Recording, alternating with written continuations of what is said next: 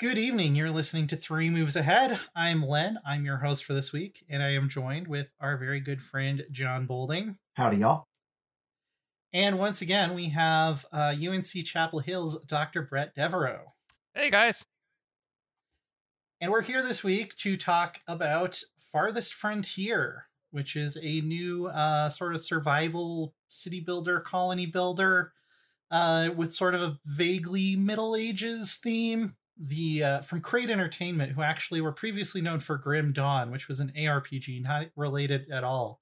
Um, this kind of uh, launched into early access and made a lot, uh, quite a wave in the like city builder enthusiast community, I suppose. Uh, it's got very positive reviews on street on Steam and has been uh, just generating a lot of excitement from that. Um, Bret, what have you thought of Farthest Frontier so far? Uh, I'm enjoying it. Um, more than I thought I would. I mean, so it's it's it's early access, so all the necessary caveats about it being mm-hmm. rough around the edges, some performance issues, not it's perfectly playable. It's very stable actually for me. I was surprised by that. Um I think it's really interesting uh in that there is a real effort in the design to incorporate a lot of different concerns in terms of seasonality, diet variety, security concerns that really did shape the way that pre modern settlements were formed that are often missing in this genre or not really well implemented. And so I thought that that was actually um, a sort of really interesting element of the design, the the complexity there with, and I'm sure we'll come back to some of these, but just to check them off, you have to think about fending off raids. You have to think about uh, different kinds of crops, uh, different kinds of soil. You have to do crop rotation. And and you also have to handle the over exploitation of your natural environment in a way that is often not really a factor in these games. So I thought that all of that came together to really give it some unique personality. Uh, I was enjoying it. And Jon, I know uh, you already posted to Twitter the conversation we had about how this is definitely a Jon game. Uh, what is it that really grabbed you about Farthest Frontier? the thing that grabbed me is one of those really mundane things that I tend to seize on and then love, which is uh, clearing brush is a nightmare in this game. The the the amount of human work hours required to clear a field for agriculture by hand is shocking in, it in takes real life. like a year. And yeah. also in Farthest Frontier, where if you don't immediately start clearing land for agriculture and or task a large amount of your population to subsistence, uh, foraging and hunting, you will starve and it will be funny to me because you'll be like, why aren't they farming yet? And I'll be like, it's because they have to spend eight months removing the trees and brush from this area that you like these four square acres you want to be farming in. That's why uh, it's wonderful. Like I, I was, I was delighted to see them miserably hoeing away at like what appeared to be a clear field, but definitely from experience, I know like once you get the bushes out of the way, you're gonna still have to break up all the soil, and that's gonna take all of the rest of your life. Yeah, yeah. Um, I and spent... then and then you've got to you've got to plow under the grass, and then you have to clear the rocks. Right, right. Yeah, That's absolutely. Like, and like I spent some time on a farm um in Norway, kind of when I was between jobs for a little while, and that was one of the things we were doing is just going out there with a tractor and getting all the rocks out of the field because you can't plow it really until you know these huge like boulders from the freaking glaciation that shaped Norway into the rocky, you know, mountainous nightmare for farmers that it, it kind of is. um, right. Yeah. It's the what I highlighted in my early access review that I think is why I I enjoyed this so much more than like a lot of people are comparing it to Banished, and I don't know if I should even get off on this whole side thing of how I kind of think Banished is barely a game. Um, a, a, lot of people compare games like this to Banished because Banished is the only game like this they've ever played, and that's yeah, it's a common yeah. syndrome, I guess. It's people compare 4Xs to Civ because Civ is the only 4X they've played. Right? Yeah. Um, Fight Master of It- it- Orion Erasure. it it its systems are set up in such a way that for you to be successful you have to create a settlement that is fairly realistic um in terms of you know how it's set up and how labor is divided and, and all these things.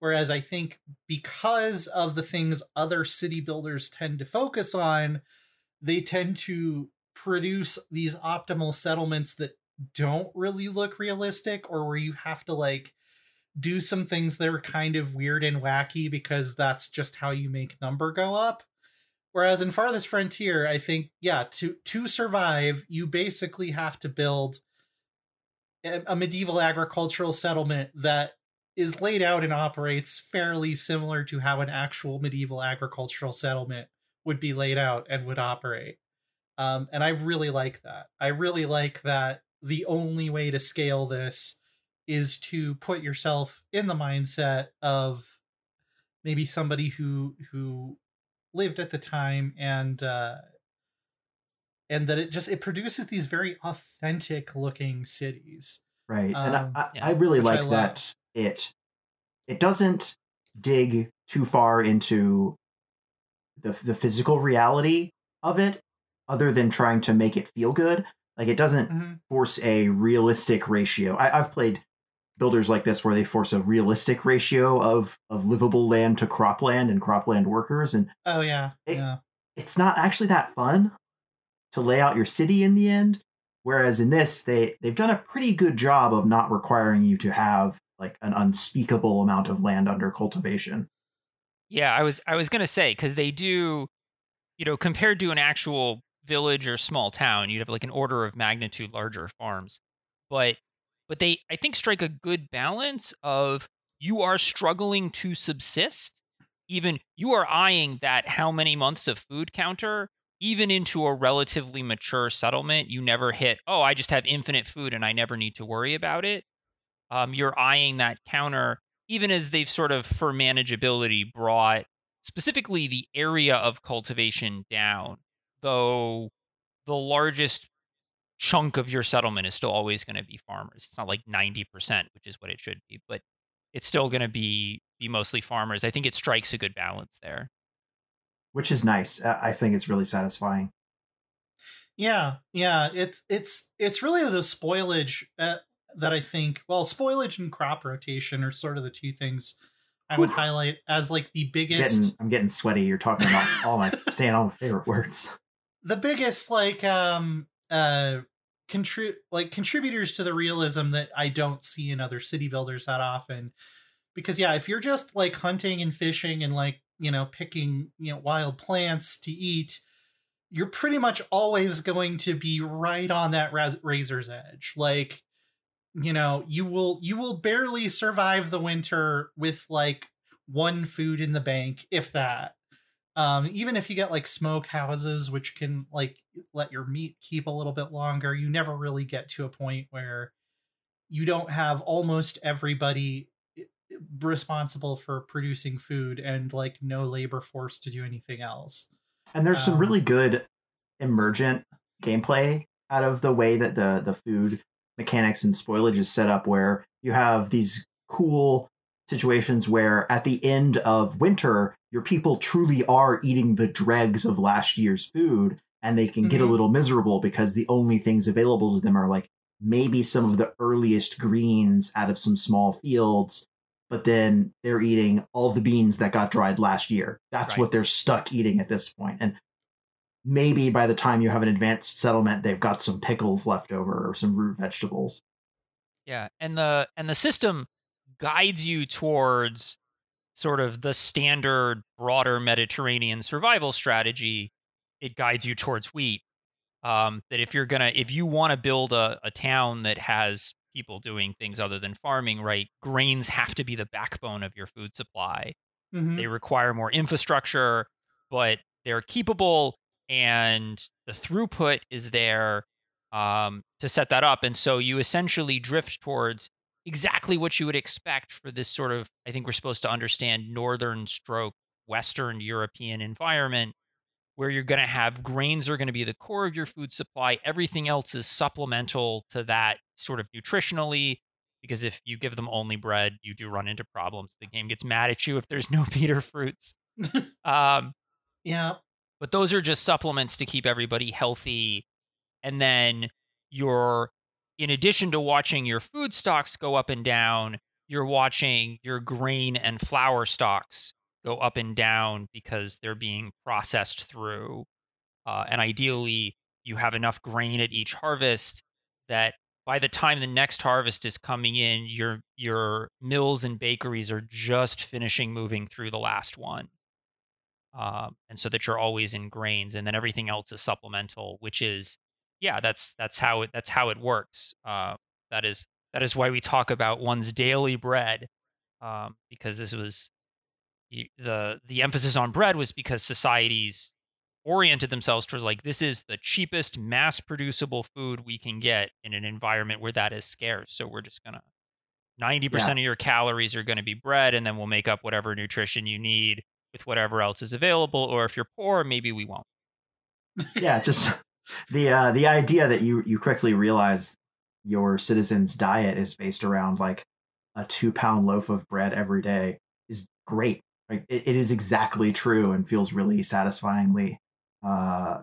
laid out. If anything, I think the the only unrealistic thing is I don't think my citizens are consuming enough beer. Like they should definitely be consuming more yeah, beer. Yeah. Uh huh. But you could you could sort of put up with that by just imagining, oh, okay, well, you know, they're they're brewing at home, and then they're also going to a tavern sometimes for this nicer beer that that this guy's making at his proper size brewery. I was a little bit disappointed that there wasn't like a mechanic for like uh for like farm beer or like cottage beer.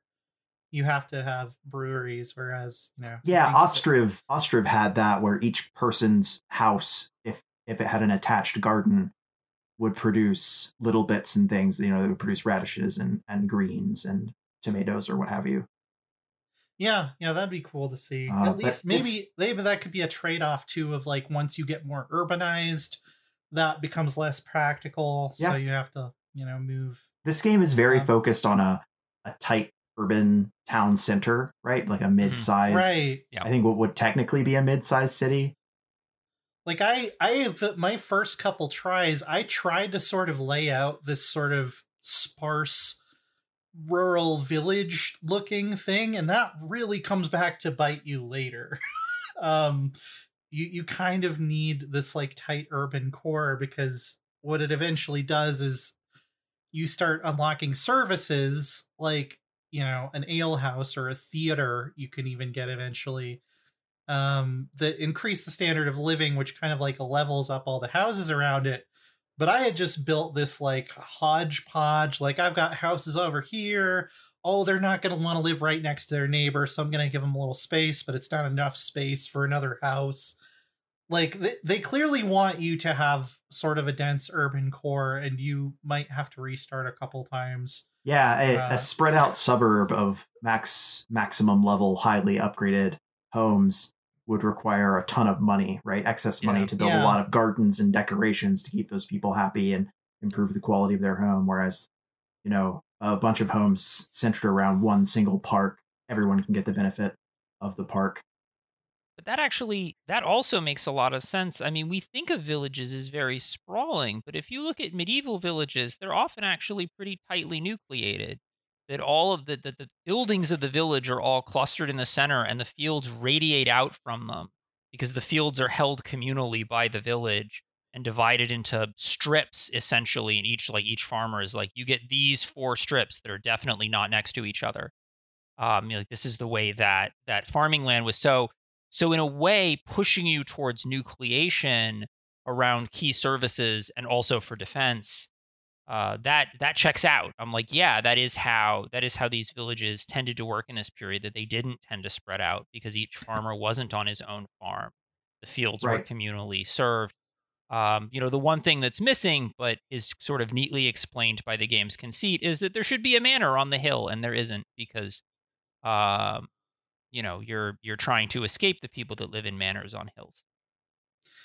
Yeah, it is kind of the strange premise that you're I guess you start with like 16 malcontents more or less who have just like struck out on their own to start a new settlement somewhere in the European countryside. It's, In it's got a fantasy element to it.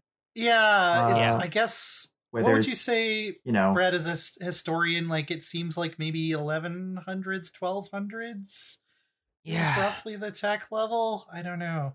I mean, we've got a straight up windmill, so we're we're towards the end of the high Middle Ages into the late Middle Ages.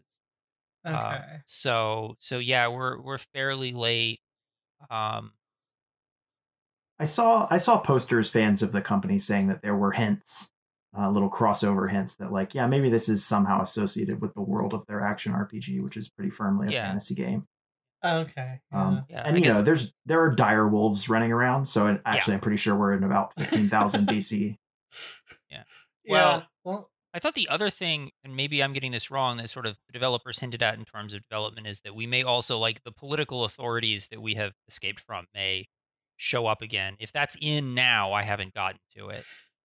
they eventually can um you you're paying taxes like out of your gold supply every year and at the beginning it doesn't really matter that much but like de- depending on what difficulty settings you're on if you can't pay your taxes for a long time like some some nobles will kind of show up to like rough you up um Checks out. but then yeah then they just kind of like leave so i mean it's funny because the it's very similar to the bandit raids which if you think about it you know what is a feudal lord if not just kind of like a, a- an organized bandit Your your personal got, bandit. Got the stamp of approval from the church or something um Yeah, the, no, it's funny. The, the the term for this in state formation scholarship is the quote unquote stationary bandit. Um, that that Yeah. is that is the uh, concept of the state is forming from the the bandit that decides rather than moving around to just I will just exploit these communities on the regular, and that that guy becomes the state. So um yeah yeah that i mean makes sense uh and that's very much i think how how it plays out in in farthest frontier as well um so th- yeah there is like the implication that there is some sort of feudal authority that is off map that you're sort of answerable to um it's something that maybe i i would i would hope that maybe they would develop it more and elaborate more on in early access. Um, but yeah, we haven't talked quite as much about sort of the crop rotation mechanic, uh, which is another thing I really like about this game because, uh, as you mentioned, Brad, eventually like grain becomes your staple and everything else is supplementary. But then the other thing that they have paid attention to and have made part of the the core systems is that like wheat and rye uh just like suck the fertility out of the soil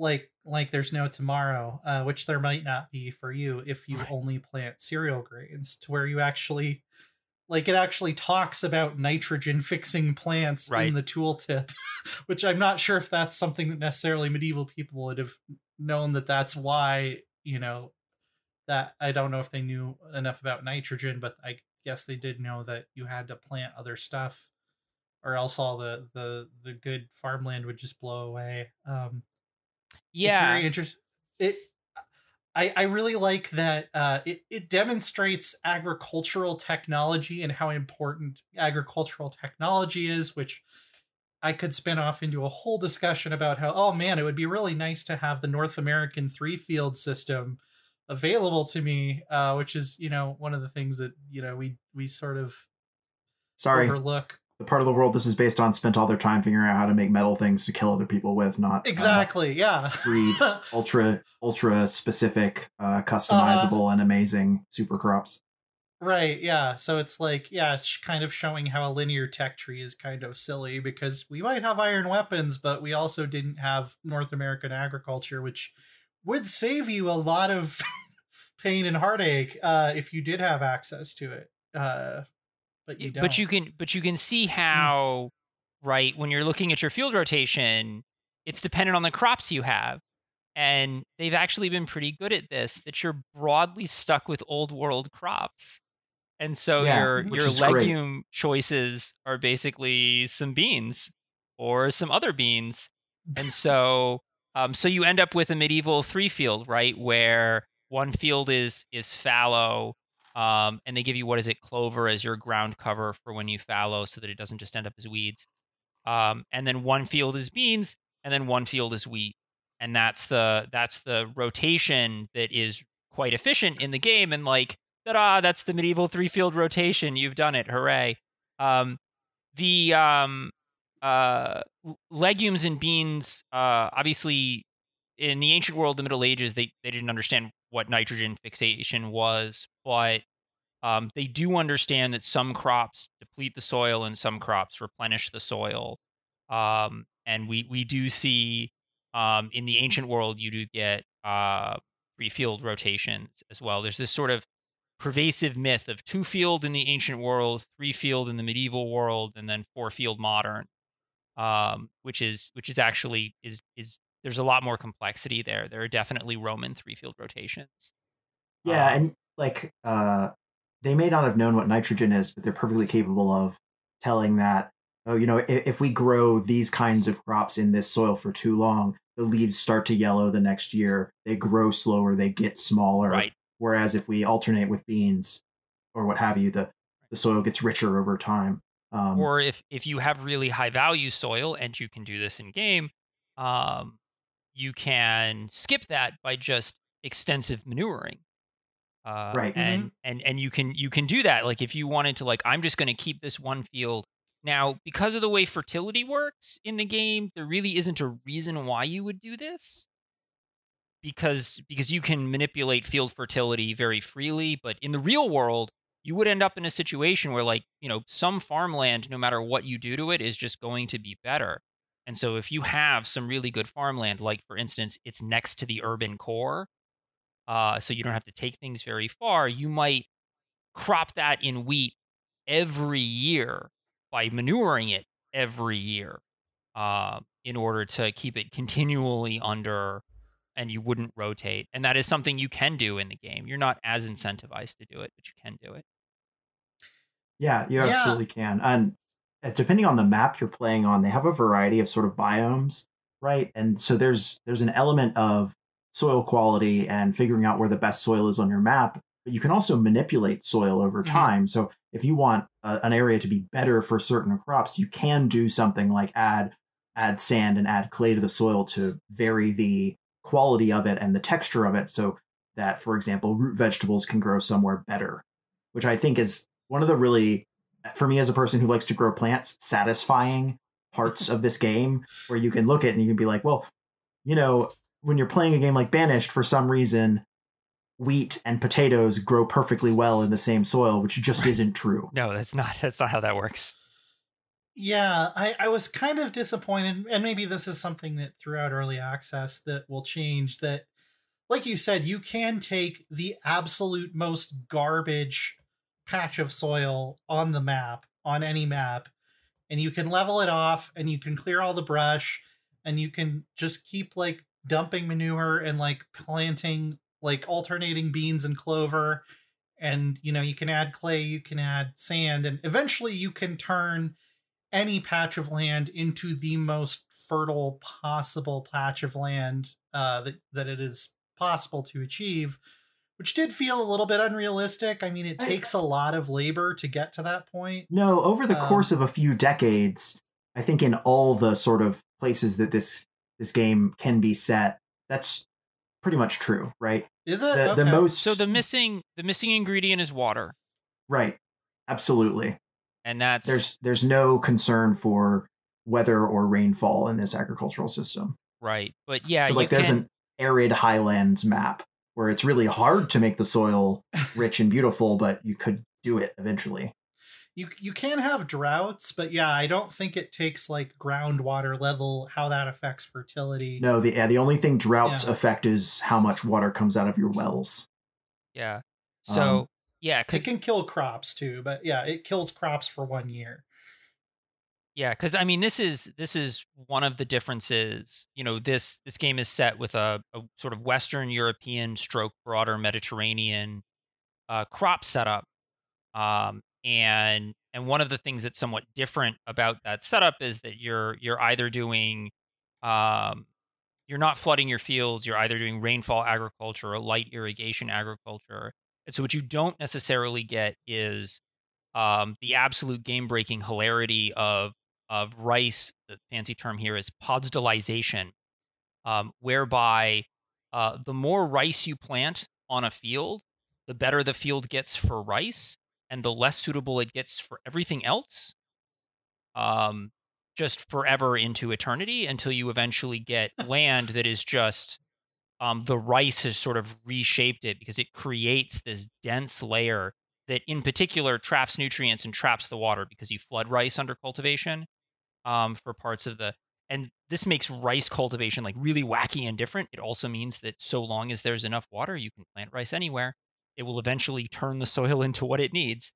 Um, but um, but yeah water availability should probably be a bigger concern because that would provide a sort of a cap on this field is in a garbage location you've planted a lot of clover on it so you've got a lot of nitrogen in the soil, but if it doesn't get that much water, crops that need a lot of of moisture in the soil, which would be wheat, um, but also like leeks and um, and definitely flax. My goodness, uh, you know they're still not going to grow. You're going to be you're going to be sticking rye on that soil forever. Yeah, and it would also do a, a very cool thing to the game, which is encourage more uh, pastoral use, more animals, yeah. which is uh, pretty buggy not ideal right now. Uh, it, it's sort of a sideshow you can have fun with when you do as you're doing better at the game, but it, has got some weird stuff. Yeah, I haven't I haven't actually done a lot of like animal husbandry. I know like you you actually have can have like a soil collector who basically goes around and just collects people's poop from their houses. Yeah, and you need to, like, right? And you need to, and that also turns into a source of manure. But if you buy cows, which also historically accurate. Cows are very expensive so i haven't yeah. even tried to get into uh, like having cattle. Um do they also produce manure over time they, as well? they don't produce manure. It's it's a fairly rudimentary system compared to the okay. rest of the game because of early access but they they can be set on grazing land and they do increase the quality of the land that they're grazing on yes. each year. Okay interesting. I see. Yeah I have to admit, I for our sort of medieval village, I did find it kind of odd that the the livestock animal is cows. Um, you know, uh, cat, cows, cattle is is really a rich person's livestock animal. Um, this should be sheep and goats. It should really be sheep. Yeah. Um, which you know would be a lot cheaper to start up. You're a lot more likely in your medieval village to see people tending sheep. I mean, one obviously they generate wool, which is fantastic the fact that I mean I was playing on the Alpine map and like all mm-hmm. of my cloth is linen. It's rough. It's rough. that Alpine map. I gave up eventually. um, yeah. I, uh, but like I'm like flax would not grow here. Um, flax yeah. needs like warm river valleys. This is not gonna. This is not gonna right. work out. Um, you know, you'd be wearing wool, so uh, maybe, maybe, hopefully they add they add sheep. But I mean, there's a reason that like linen gets produced in the Mediterranean littoral and then shipped into Europe. Um, you know, the the more common cloth in Europe, right, is is wool.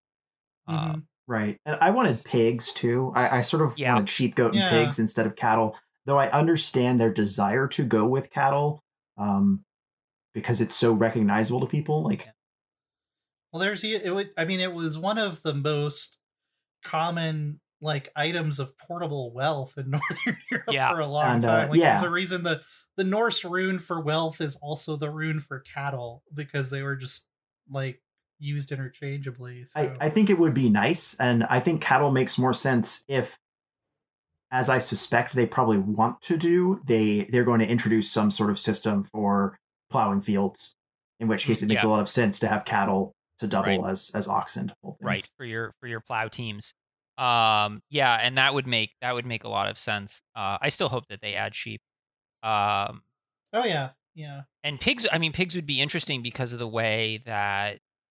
I mean, I don't know that they get into this complexity, but like pig farming in the ancient and medieval world is really interesting because you can sort of slot it in wherever it will go. Um, so right. you can you can keep pigs close to town and just feed them on local produce, and they take up almost no space, and that's fantastic or in the countryside, what you can do mm. is you can when Run you're into the woods. yeah, run them into the woods or in between harvests, send them into your fields to just eat whatever's left. Um, Yeah, there's just a- nibble down the. there's a wonderful scene in the BBC's Historical Farm series. I think it may be in the very first one where they uh, they need to clear out a field. So one of the first things they do is they just stable the pigs there for a season, um, and the pigs just dig everything up and eat everything they can find because they're just little chaos monsters. Yeah, no, I mean, it's just the one Yeah. thing, the one critique I have for their for their um for their farming system, I suppose, is that and and and this is, I assume, a a um a concession to the players, but they give you a lot more flexibility in planting times and harvest times than you should have.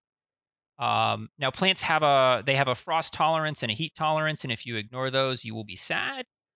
But you know, in practice, like actual crops, they need to be in the ground in a specific month because you know they have their own circadian rhythm Yeah. of of the conditions they they expect. So you don't have a lot of. I mean, when we talk about, uh, you'll sometimes hear the phrase winter wheat versus spring wheat. Um, and this has to do with when it's planted. Those are different subspecies of wheat Right. they're not the same seeds planted at different times and so you know your your harvest and planting timings would would be a lot tighter than the game suggests uh, it's also weird that you seem to your wheat does seem to be spring wheat which it should be winter wheat Yeah, I, I thought that maybe it's definitely a concession. I agree. Uh, but I did like the idea that you could get winter wheat in this game. I, I like the idea of them letting you have something that's that plants in the fall and then goes dormant over the winter and, and grows again so that it can be harvested in May or so. Um, that that kind of a change to the game would be awesome. Yeah. The other And, thing but that the thing is, I think historically that's it's really highly regionalized though, because over time Yes. these specific subspecies get developed in these areas to grow best in that exact climate. Uh, and I'm not sure how you could simulate that in a game without really diving deep into giant tables of wheat genetic optimization of like, oh well, this this one grows best in these months, right? And so like we can slot it in. Yeah, I so there is a lot of regionalization. I know in the ancient world this is true, and my understanding is it is generally true that in most places when it comes to wheat, the winter wheat is the main crop, and the spring wheat is the panic, oh my god, the wheat crop failed crop. Um, that you you can sow spring wheat if the winter wheat crop has failed, um, in a sort of desperate effort to make up the difference. But then there are also you're going to have microclimates around your village where you know the timings and water and so on aren't going to work for the winter wheat. You might sow spring wheat there too. Um, but that but that you know winter wheat is the is the is the larger of the of the two. The other thing that the timing flexibility um, that they give you lets you do is some cheeky sort of double cropping where you're like, I'm going to do beans and then flax in the same year. And for the most Yeah. part, no, you you can't do that. Your field has one crop a year because you're you're going to end up in a situation where you need to be planting the one while you need to be harvesting the other. So you're not generally able to get cheeky like that and get two crops in. I'm sure there are exceptions, but generally you're not. Well, we mentioned crop failure, we also talked about droughts a little bit earlier. Is uh, there there isn't really a situation, and I can see for gameplay reasons because this probably wouldn't be very fun, but there isn't like a a mechanic for like a total crop failure of of a specific field. It's like if there's a drought, it'll reduce the yield for that year. If there's like a, a late frost and you don't have frost resistant crops, it'll reduce the yield. Mhm. Um, I, I there's had like a couple full on crop failures, Oh, not like oh, literal really? video game land crop failures where all the wheat in the field just vanishes, but I had a 90% wheat crop failure once. Oh wow, okay. Well, I guess I I am lucky that I never saw that happen. I think it Um, was very much the outlier, which Yeah. I, I think I, I played my village for 50 or 60 years, I think. I got really into it. Oh wow, okay. um, in-game years, and uh, I I saw a lot of different things, but I only saw that dramatic a crop failure once. Well, the other thing that I noticed uh, that they added that wasn't in the preview I, I played, but that I was like, oh, it'd be great if I could make my villagers suffer even more is that they do now have crop diseases, Yep. which which means you don't only want to rotate your fields, you have to make sure that they're not all on the same rotation. Or too close same to each other. Yeah. Yeah, because like wheat diseases will spread to wheat and bean diseases will spread to beans. And beautifully, So- they get it right in that diseases will persist multi-year. They get in Yep. the soil Yeah. and stick around, which is Yep. great. Yeah. I mean, um Not great for the little villagers who are starving, but great for me emotionally. yeah, yeah. and you can see that once again they're kind of using those timers to nudge you towards again medieval three field rotation because that two years of not the crop is usually long enough for the disease to to mostly be spent and for it to be safe to replant beans or whatever it is that got blighted two years ago and so you know again this was a this was a reason um and the other reason you probably are you don't necessarily have to do this, but you're probably separating your fields at least somewhat, is that you need field dividers between your fields and the world because otherwise animals will come in and eat all your crops. Yeah. that is uh-huh. that is a thing you have to do in this game, which I really like. Though I dis I dislike that you can't. uh They grow like a hedge will grow between fields, but it doesn't serve a gameplay purpose, Right. which is which is bullshit. Because hedges are a lot of work to actually get and maintain functionally, like a Yep. like a lot of work. Yeah, if I found especially if there if there's like a deer resource icon nearby on the map, Oh they'll yeah, just come in and eat anything. And Oh, they'll yeah. even move. They will move towards your fields and start eating your fields if there's deer anywhere nearby. they absolutely will, Um, and it's awesome. Which was I just love which it. was 'cause- annoying because I I had to like demolish a bunch of houses because I hadn't left room for a fence. so I was like, all right, you guys gotta move because I guess we can't sneak a fence in here. That's one of those little video gamey things where oh we probably could have made it work without moving the whole house, but um, Yeah. Well, yeah, and it's um, very video gaming to believe that uh, a fence will stop deer from getting to your crops. Yeah.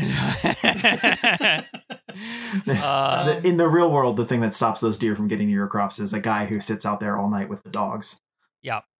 Else yeah now do they need to add like kennels man this could we could go so much deeper on this um, I think I, I think you could build you could build a castle wall and the deer would still get in. Deer are, the lesson here is that deer are assholes. They're oh, just no. doing like the the skyrim horse thing where they just go straight up a 90 degree wall to get to your crops yeah I- They I'm- can and they I'm will. pretty I'm pretty sure if you planted a garden on one side of the western front in 1916, deer would get from the other side of the western front and eat your carrots. it's it's called no man's land but the deer can cross it just fine They Oh, yeah, no. doing yeah um Zigzagging between shell holes. yeah, they uh they they learned how to do that that yeah move and fire before we ever did. Um but uh yeah, so so yeah, this all kind of comes together to where you have like these fields that are generally not growing the same thing at the same time if you know what you're doing, so it kind of looks like a patchwork and it'll it'll grow hedges in between them and you have fences and it just looks like a real settlement. It doesn't look like, you know, just this giant expanse of wheat that you might get in another city builder. Yeah. Um, yeah, yeah, it's great. And it's all just because of the directions the game mechanics push you push you in, which are the way, you know, real life would have pushed people or and did push people. Yeah, and- Um, and it's fun, which is a clutch Yeah. thing. It does all that and is still fun. Yeah. yeah. And then you've also got, in terms of shaping your settlement, right, you have the defense concern. Right. which I thought Uh-huh. was really well. You're like, okay, I need to to defend my defend my settlement, but they do a good job of like the raiders that show up to plunder your settlement are not looking to plunder your beans, right? Yeah. Uh, I mean, like, Uh-huh. I guess they'll do it if if there are no other options, right? But they're looking for high value, low bulk items to pillage, and so right, they want to hit your storage buildings and Yeah, your they come- houses. They come looking for like pottery, glassware, gold. Yeah. And, Right. and I mean, like, they'll steal your food if that's what they have access to. But of course, your food is being continuously moved into your root cellars and granaries anyway. So they're aiming for those storage buildings too. And so when you start thinking about fortification, it one, it encourages that nucleation. You're like, I want my houses full of people's, you know, home goods, my storage buildings, my market, and the trade building and my town hall within the walls. Those are the things that need to be in the walls. Messy production buildings, fields, um, pasturage that can be outside. They, that takes up a lot of space. And the amount of expensive things sitting in the, I don't know, potter's shop at any given moment is going to be much lower than the amount of pottery sitting in my storehouse. Right. And and I found out eventually that because at one point, like the first settlement I made that was like a mature settlement where it's like, okay, I know what I'm doing now. I tried to just like wall the whole thing in with palisades, but then the problem you run into if you like wall in all your fields and all your like herb gathering uh you know hovels or whatever is um soldiers are really expensive. Yeah.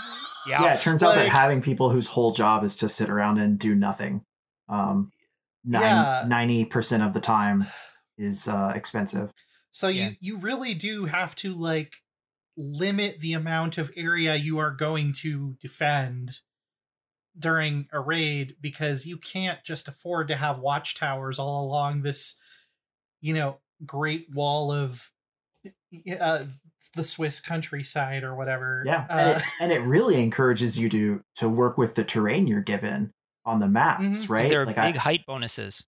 yeah, th- there's huge Yeah. bonuses to being higher than the enemy, but there's also just general layout bonuses where so the the successful um, settlement I had was one that was stuck between three large lakes. Right, there was two big lakes Mm, on one yeah. side and a small pond on the other, and I had a bit of a a bit of a chunk in the middle, so I had three actual entrances to my town that I had to defend at any given time, uh, and the amount of effort that then had to go into defending was so much lower because your your raiders that come never they're not interested in a siege. They're much more they're raiders. They're here to come and take things.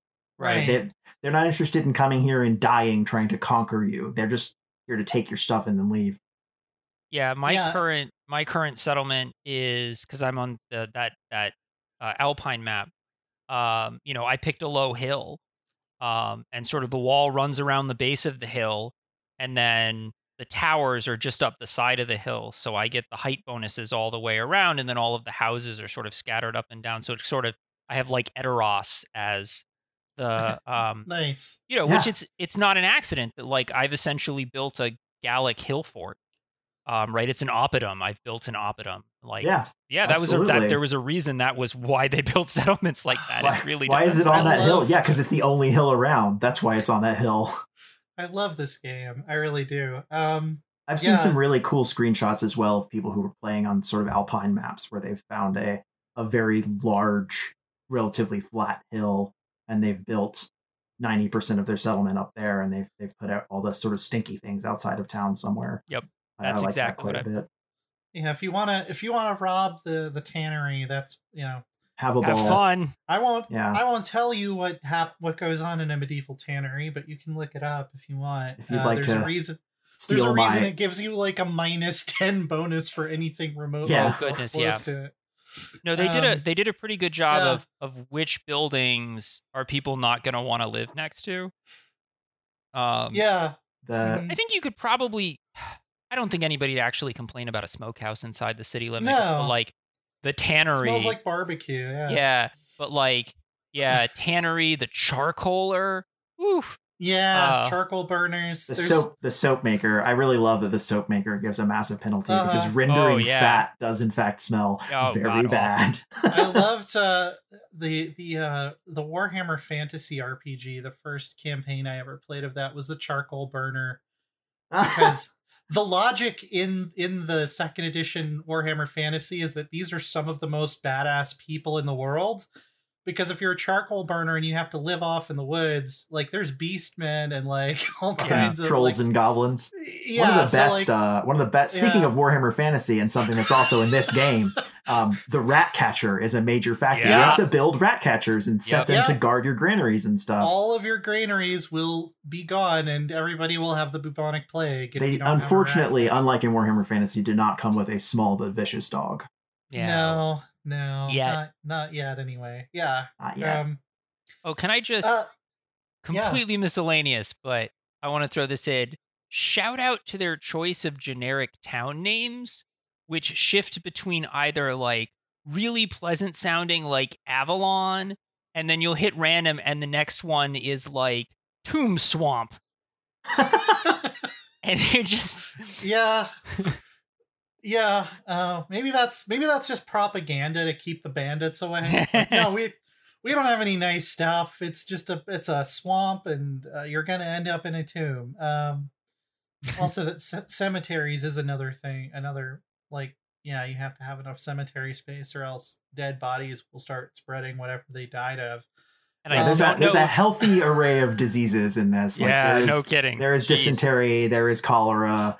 Uh, Yeah. There is like frostbite from not having good winter Yeah. clothing. I love If that people the don't have shoes, they'll get worms. yeah Um, people who work in heavy industries have a fairly high rate of of severe injuries. Like they can get a broken bone. Yep. Like it, Mhm. people working in mines and things actually have a relatively higher turnover than agricultural jobs because they get these bad injuries which can get infected and they can die. If anything, the- that's it's perhaps Yeah. too easy to not die when badly injured in this game. Yeah, yeah, no, that's Yeah. true. The healer's hut is more effective than it should be. The uh, the turnover I had in my settlement, for whatever reason, my random gen map had like um, had no deer anywhere near me. And before you get cattle, I mean, you really do need a supply of animal products for hides and things. So I ended up setting up and having to basically farm the wolf's den across the way and I could never, I couldn't clear it because it was my only supply of hides and tallow. I Uh, think when I'm thinking about the uh the the the ecology map with the apex predators at the top and something doesn't add up there. no, but- it's not. I'm like, what do these wolves eat? Other Yeah. other smaller wolves. it's just, Uh, it's just wolves all the way down. yeah. But um, but that was a man. That was a Yeah. high risk occupation.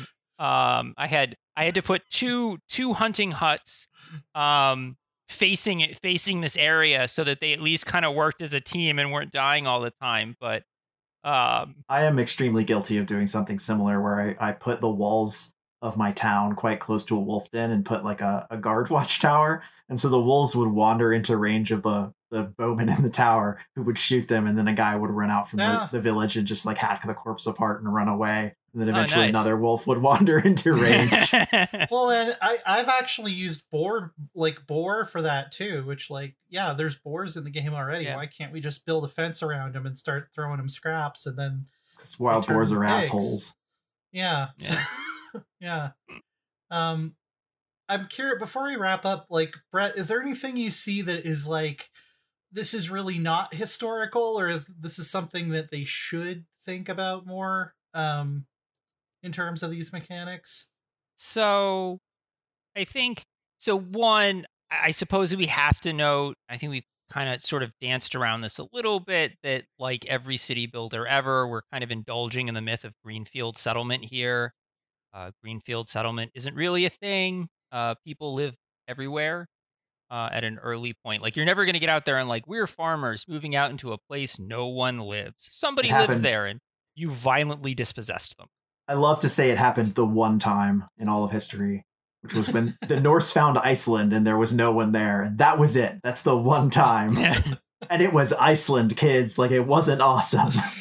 yeah, no, it would. Yeah. but um you know i i think i have some questions with the the way that they frame what is essentially the the tech tree um the sort of the ordering is a little bit weird it's weird how late beer is Yeah. Um, yeah. it's i think that they've made a deliberate choice which i actually think is an interesting and probably a good choice that they often give you one part of the processing chain before they give you the others so you're buying intermediate goods so you can mine iron ore and you can get a blacksmith long before you can smelt iron ore um, Right. which checks out to me um, the smelting building is, I think, labeled a bloomery. I'd have to go check, but if so, that would be right. Um, you would be blooming iron, not smelting it. You're not going to get the heats to to smelt um, iron. Um, so you know that that checks out. Uh, the other thing that's a little weird is that you have a dedicated building for charcoaling, which is not how charcoaling works. Uh, you know, generally speaking, you're, you're, you're, the way you actually do charcoaling is you have your forest, you send the guys in the forest, they cut down a bunch of trees, they chop up the trees, and then they will create the charcoaling pit on site um, and then ignite that, and then some poor bastard has to just sit there and watch it for about 18 hours while it burns down, carefully managing the oxygen intake to get the charcoal produced, which is why charcoalers have this weird liminal role in society because they have to actually live next to their charcoal piles for weeks at a time. So this is it's moved to a centralized building, and you can see why, right? Because all of their work jobs have to have an associated building. So I get I get why uh, they've done that. Um, but you know that makes sense. Uh, I, I think overall, though, I like the structure of the tech tree. It forces you to import things before developing your industry's whole, which makes a lot of sense for a village evolving into a town your your village might have a blacksmith, but it isn't going to have an iron mining industry. Uh, and right. so so it makes sense to sort of delay the bloomery. And you know, if you want a blacksmith banging out some basic tools, you can have that, but you're going to need to purchase the iron from from the traders. And there are several points where, uh, if you want to start um, with cows or with any kind of heavy machinery, um, you have to buy that initially. You can eventually produce your own, but there is going to need to be a root purchase, which again makes a lot of sense for the way a settlement like this would develop. Yeah, I love how you have to buy buy in heavy iron parts to construct a windmill long yeah. before you can actually produce something like that locally. I mean, very long before.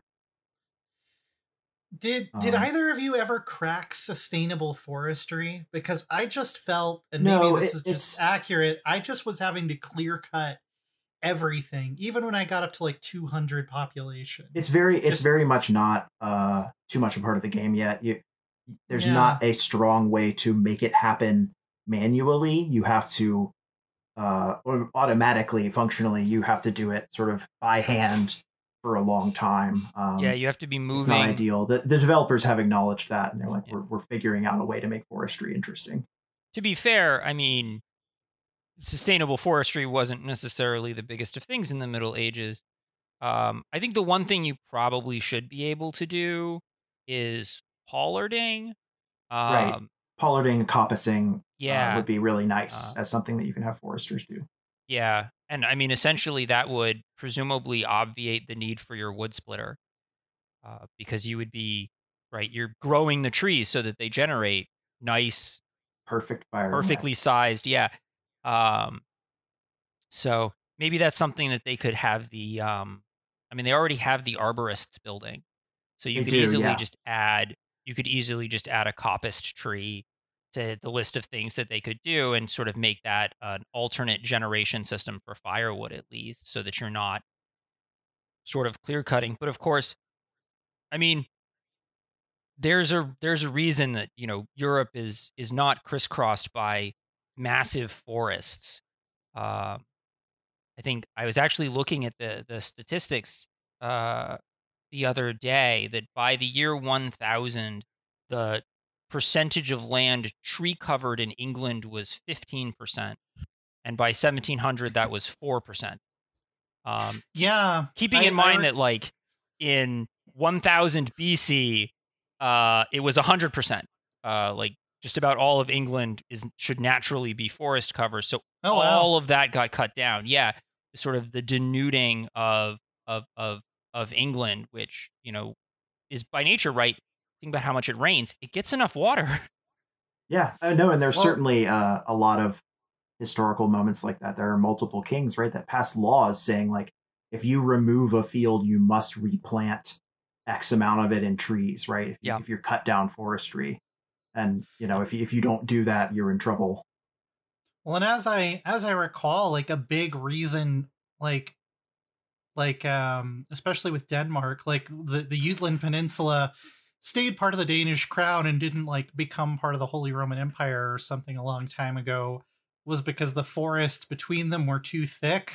and also with Skåne becoming more associated with Denmark than with Sweden is because there was just like freaking like dark fantasy werewolf forest between Stockholm and that southern part of the peninsula that like you really couldn't cross that easily. Yeah, true Um, old growth yeah. forest is wild. Yeah. If you've never if you've never been in it, um, old growth forest is is is something else. Um, of course, I mean the other big impact there of of deforestation, right, is English deforestation is one of the root causes of the industrial revolution.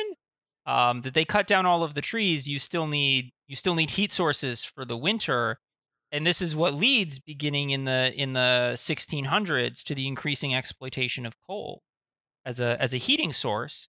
And then you quickly exhaust surface coal deposits. And so you begin digging down and that means you need to pump out your mines. And so suddenly you're looking for a way to pump water that runs on the one resource you have a lot of which is coal. And the solution was the Newcomen steam engine. So Ta-da! So there we go. We we just need to extend the tech tree a little bit further, and all of my deforestation needs will be solved, and it Well- won't cause any any worse problems down the line either. right right Uh. it definitely won't cook the planet um, No, I mean, the thing is, you can actually phase out.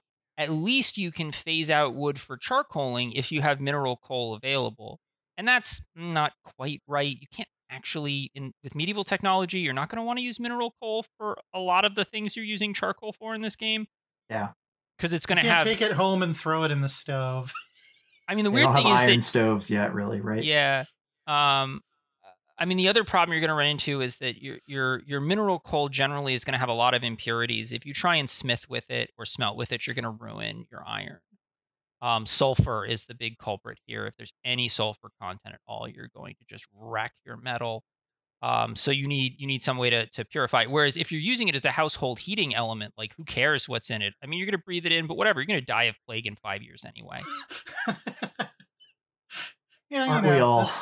It's a good way to look at it. Um, so uh, Jon, would you recommend Farthest Frontier? I would. I would for a lot of little reasons. I think uh, it's a promising game as it stands, especially as an early access release. We don't always review early access releases on this show for this reason, unless we, a lot of us play them and like them for what they are at that moment. Uh, I often say it's you know it's not done yet. It still needs some time in the oven on these games. And this one, I I played the preview build, which has since been updated several times with good material, uh, and liked it enough that I played a lot of it and kept playing it into and through release of the game, uh, even when I had other work I should have been doing, which is life. But so I, I'm quite pleased with with Farthest Frontier as a whole. I totally recommend it. It's the kind of game that cares about stuff like if you deforest your village too hard, it will decrease water retention in the soil Yeah. and therefore you will run out of water to drink.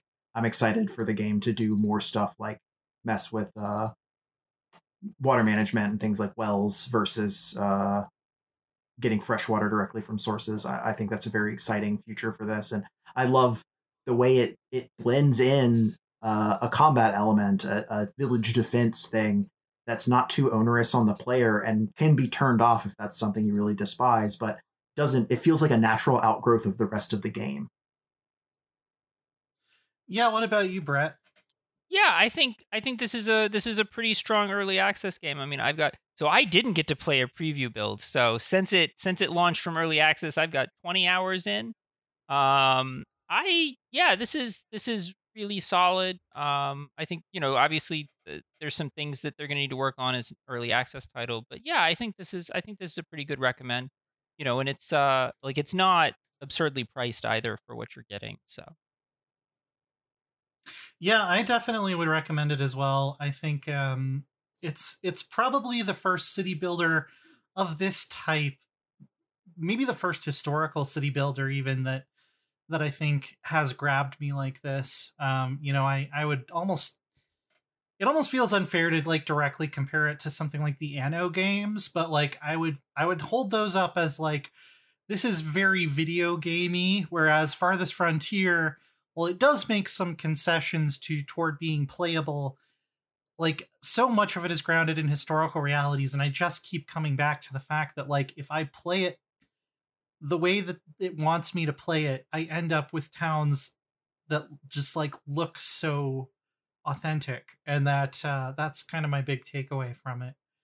Um and yeah i'm definitely excited. If this is early access i'm excited to see where they go from here with more you know animal agriculture like we discussed and and you know even maybe if if I could build up to like a big medieval trading town where I have to start even worrying about uh you know uh like public sanitation even more than what's already there uh could be really interesting. And um maybe even some some like domestic uh troubles which isn't really a thing yet uh you kind of just everybody pays their taxes and it's fine um we're all in this together uh, that could be something that could be interesting if if if uh, you know get getting the gold to pay your taxes to the Lord ends up becoming something that upsets people. I could see that being an interesting sort of progression of this system as well. Um, but yeah, I think that's going to wrap up our discussion on Farthest Frontier. Um, pretty strong recommendation, I think, from all of us that have played it. Um, Three Moves Ahead is hosted on the Idle Thumbs Network. You can check us out there and uh, join the discussion on the forums at idlethumbs.net net slash 3MA. We are also at 3MA on Twitter. And as always, the show is supported by listeners just like you on Patreon, where you can get access to uh, bonus pods. I know Rob and Troy are doing um, a movie pod on D-Day movies this month, which I'm really looking forward to uh, to uh, hearing that when I edit it. Um, shows produced by me. I usually forget to say that because it feels weirdly self-aggrandizing, I guess, in a way. Um, and yet, and yet, uh, Jon, did you have anything to plug this week? Do I have anything to plug? Actually, you know, yeah. I, I sort of do. I have a big list of upcoming strategy role playing games just released and upcoming on on PC Gamer called something like Holy Heck, that's a lot of SR, SRPGs or something to that Mm-hmm. effect. nice. Um, where we just sort of realized that there's a lot, and without even trying, I found 16 or 17 games coming out in the next year or already out recently. Yeah, it's it's a lot. It really is. Uh, Bret, did you have anything to plug? Well, uh, people can find my uh, sort of public writings at a collection of unmitigated pedantry, uh, acoup.blog, and of course, I'm on Twitter um, at Bret Devereaux. And uh, you're you're doing a talk at PDXCon next month, if I remember correctly. I am. Uh, so that's going to be you, exciting. Are, are you allowed to say what it's about, or is it like a secret at this point? Um, well, I haven't written it yet, so you know what it's about may may change. I mean, don't don't tell the uh, don't tell the nice fellows in Sweden. But Okay. Uh, we won't. the- They yeah they they they won't listen to this, right? Um, Something something games in history. Something. cool. Um, yeah. Well, that's uh, yeah. So that's gonna do it for this week. Uh, thank you to you both for your time and uh, for uh for Jon and for Bret. This is Len saying good night.